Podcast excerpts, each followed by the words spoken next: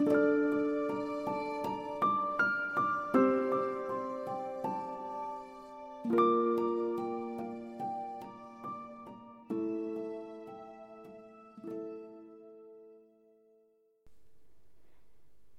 دو سمورها. ساحل شمالی جزیره شده بود قبرستون ربات ها قطعه مختلف چهار ربات مرده یا بهتر بگم از کار افتاده روی صخره پخش و پلا شده بودند. و نور خورشید دم صبح رو منعکس می‌کردند تلالای نور توجه بعضی از جانورهای کنجکاو رو جلب کرد.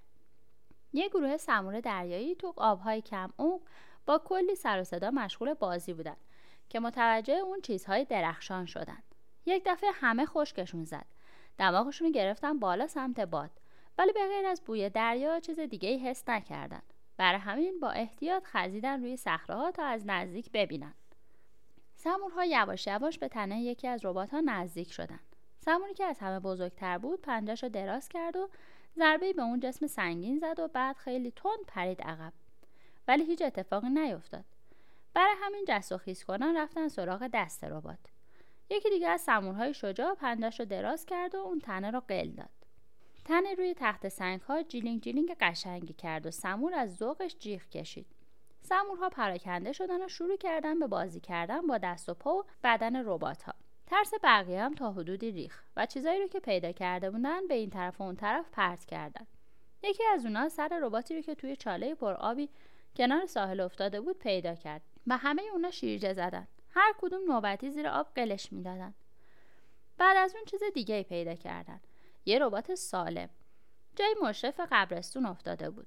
بسته بندیش از بغل قر و خراشیده به نظر می اومد و بالای اون یه پارگی سری بود. زمورها جمع شدن بالای صخره ها و رفتن پیش جعبه بزرگ. چهار تا سر پشمانو از بالای پارگی سرک میکشیدن و دلشون می‌خواست ببینن چه چیزی توی جعبه است. چیزی که دیدن یه ربات نوع دیگه بود. ولی این یکی با بقیه فرق داشت. هنوز تکه تکه نشده بود و دور برش رو فرم اسفنجی مخصوص بسته بندی گرفته بود. سمورها از قسمت پارگی توی جعبه رفتن و فومو پاره کردن. خیلی نرم و ترد بود. سمورها هر کدوم دستی به اون می‌زدن و جیر جیر می‌کردن. خورده پاره های فوم با نسیم دریا این طرف و اون طرف پخش و پلا شدن. توی اون همه هیجان خیلی اتفاقی پای یکی از اونا خورد به یک کلید خیلی مهم که روی سر ربات داستان ما بود. کلیک. چند دقیقه طول کشید تا سمورها متوجه شدن توی جعبه خبرایی شده. بعد از چند لحظه صدایی شنیدن. یه چیزی ویژ ویژ می‌کرد. همه زل زده بودن و نگاه می‌کردن. بعد خانم ربات قصه ما چشماشو باز کرد.